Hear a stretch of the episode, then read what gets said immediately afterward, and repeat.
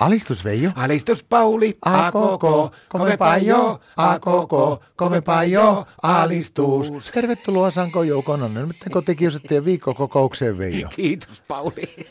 Mikä se on nyt niin naurattaa? No kevät aurinko, niin se pistää meidän Martalla taas tota, vähän tota yläkertaa sekoilemaan. Mitä se niin käytännössä näkyy? No se on sillä lailla, että sillä on monena muunakin keväänä, niin se kevät aurinko se aiheuttaa jollakin ihmisillä semmoisia pieniä niin persoonallisuushäiriöitä. Niin meidän Martalla se on nyt tänä keväänä, sillä on iskenyt päälle tuo, se luulee olevansa tuo Maria Veitola. No mitä se niin käytännössä oikein havaitte? No se on sillä heti, kun auringot alkoi paistaa nyt, niin se aina kun se tulee töistä neljälläkin, niin se soittaa ovikelloa ja mun pitää mennä aukaiseen sille ovi, vaikka se on niin kuin, sillä on omakin avaimet.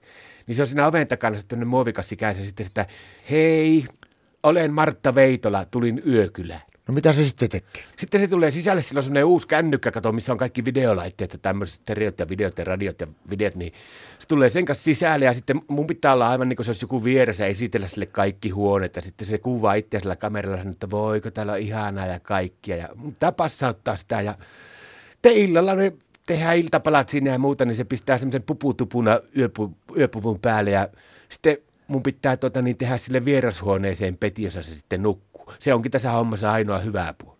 No mutta eikä tuu niin kauhean vaarallista, että anna leikkiä sen vaan. No joo, mutta on se vähän omituista, kun sen kanssa istuu siinä, aina kun laitetaan ruokaa tai aamupallaa tai iltapallaa muuta, kun ollaan sinne näin kahdesta, niin sitten se panee sen kameran taas päälle sitä omasta puhelimesta. Sitten se alkaa kyselemään kaikkia omituisia, niin kuin, että no miten te olette tavannut toisensa ja miten teillä parisuhde ja riitelettekö te koskaan ja kaikkia tämmöisiä. Mä oon niin huuli pyörinä, että no, en ole uskaltanut sanoa, että kai tuota itse tiedä, että sä lojunut niin monta kymmentä vuotta.